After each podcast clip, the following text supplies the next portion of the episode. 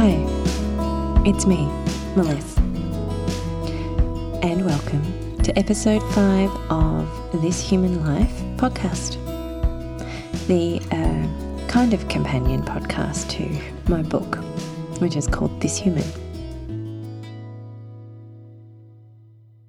Thank you for joining me again with this weekly podcast experiment where I have a intimate one-way discussion with you about what it feels like to be a human in um, in the world today, and uh, also to share with you some of the recent thoughts and experiments, I guess, that I'm doing in my own life around our humanity and, you know, all the different things that we need to be aware of or cultivate, practice, um, expand, and uh, hopefully by listening to me every week, you'll get inspired to start messing with your own life.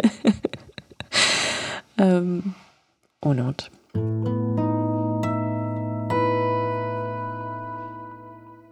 This week, I wanted to talk about um, insight.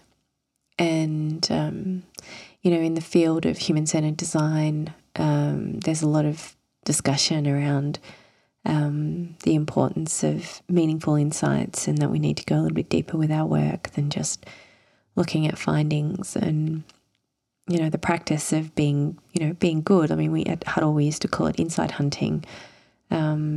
I think that there is a there is a certain disposition that's required of you as a person to, or just even just have the inclination to want to dig deeper, um, to know that there are, you know, depths that are yet to be uncovered in the work that you're doing. Um, but I can't help but see the relevance and implication of this topic to just everyday life. So I wanted to, I just wanted to explore that a little bit with you. And I think perhaps a good place to start is to, uh, to talk about perhaps what the difference is between a finding and an insight. And uh, these are my thoughts and these are my experiences, and hopefully they'll trigger some thoughts um, in you, and those thoughts might then trigger new action and then some new experiences for you as well. And that that is my hope. So, you know, findings, I often refer to them, and I think this is the way that I describe them in the book. Findings are often things that are observable. The I keep talking about this five senses reality. It's so funny. I think it, it comes up in every single podcast so far. But using the senses that we have available to us as people, we can directly observe that and describe that. And findings typically are sort of at the most superficial level and they're, they're descriptive, they describe what's happening. Insights are not always observable directly and they're, they're not always explicit. Um, insights usually describe why you're observing the thing that you're observing. They can speak to deeper motivations, the things that the thought processes that sit behind the action that you can observe. So, a finding might describe an action, just to really simplify it, and an insight might describe why that action exists. And, you know, when we're doing, especially in the field of human centered design, when we're designing systems and processes and products and services that form other people's realities and they become things that other people need to live with.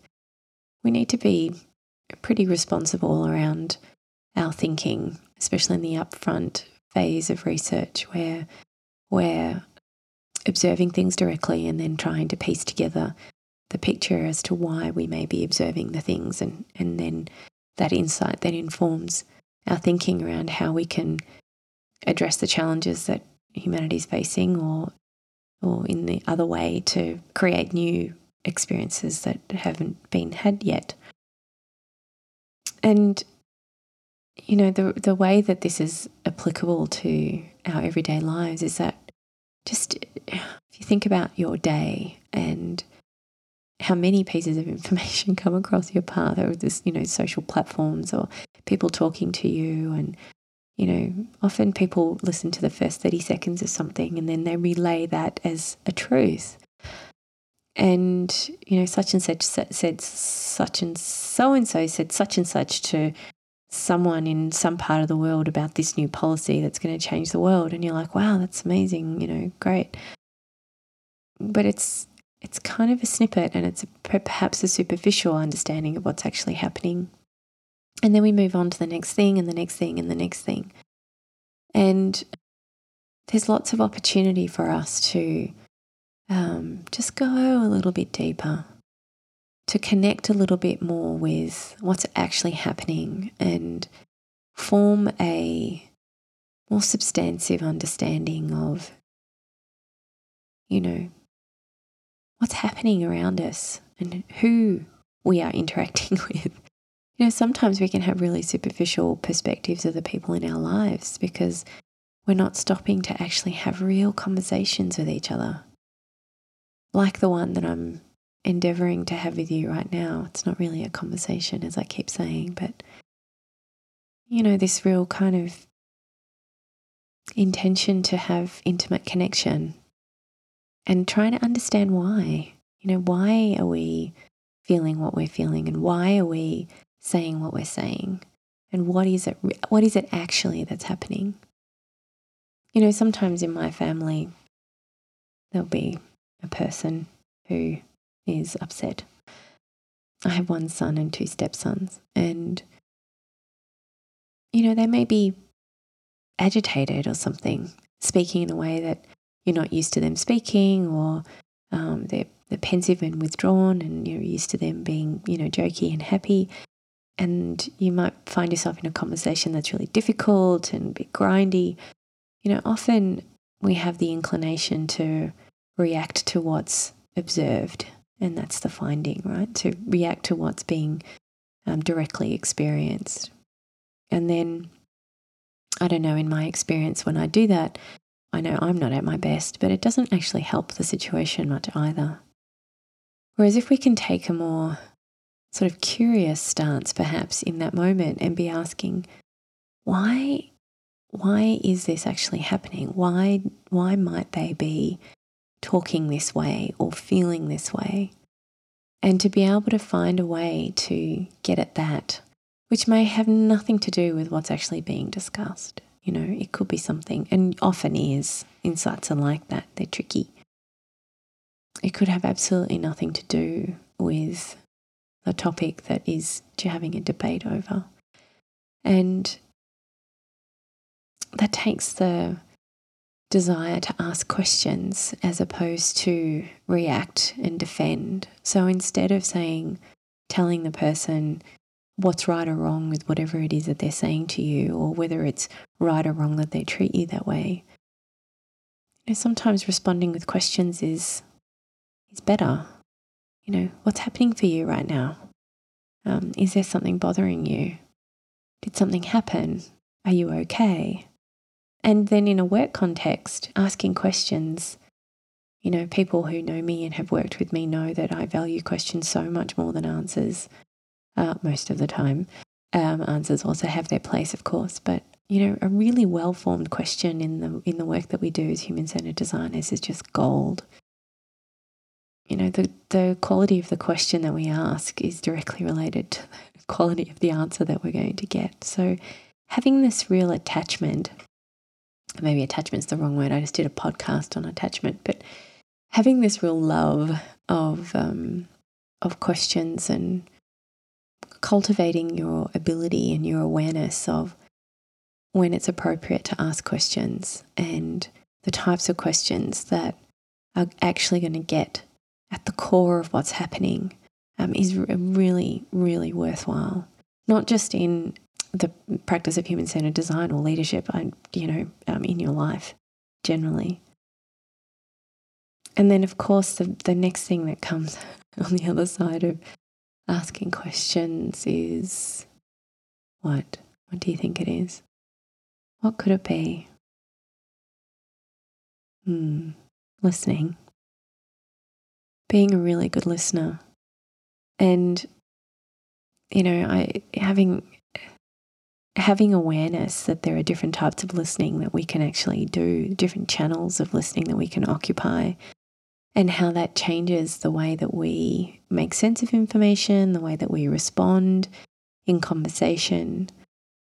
And you'll notice in the book there's, you know, there's a whole bunch of channels that I talk about that we can deliberately tune into.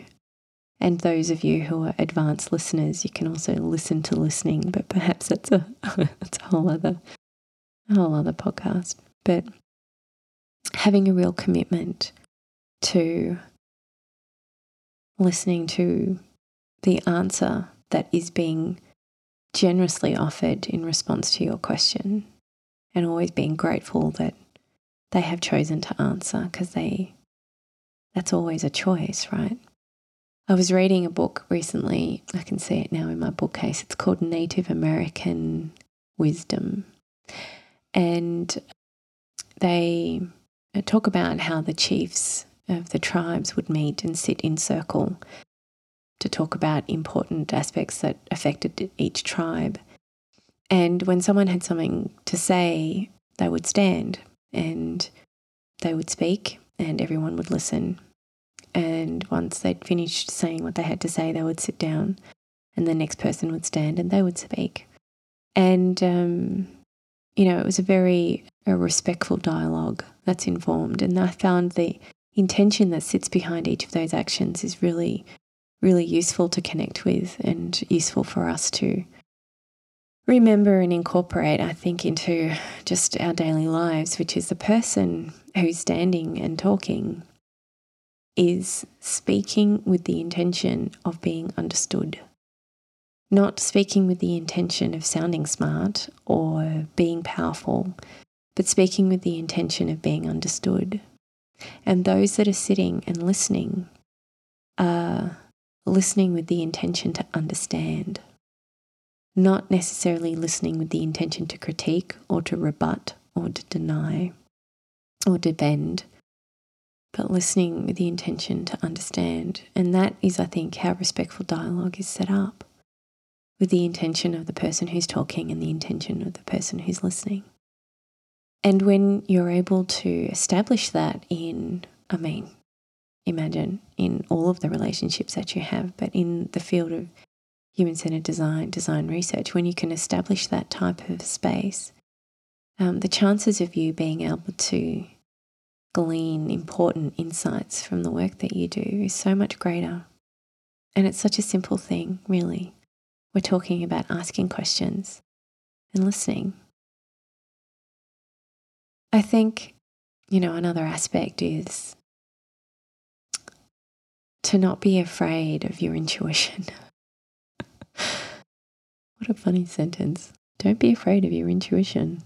But, you know, uh, we value our brain and the thinking part of our brain so much more than our intuition. And I think that's just that's just the way it is. You know, that's our education, everything is geared towards that, and we can't be blamed for that. But I think there's an opportunity for us to also rely a little bit more on our body, and because um, our body thinks also, and to really trust when you get these feelings around, mm, I just don't think that what we're coming up with is the answer. I don't think that's it. I don't think that's what was going on you know, really trust that.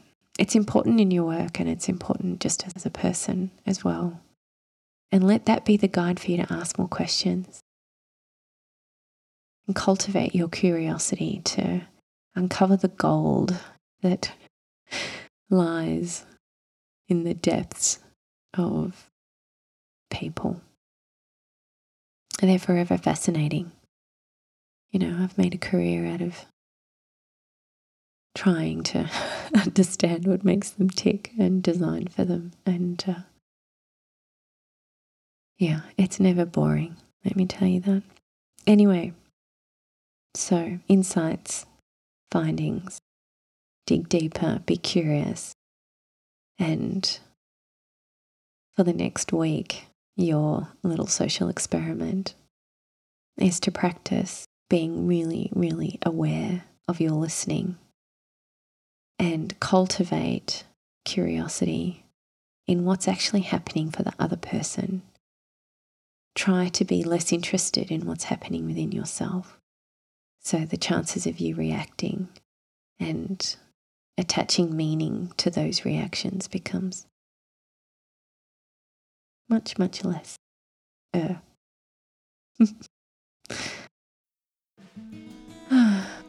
okay. So, until I see you again next week, have fun. I'll talk to you soon.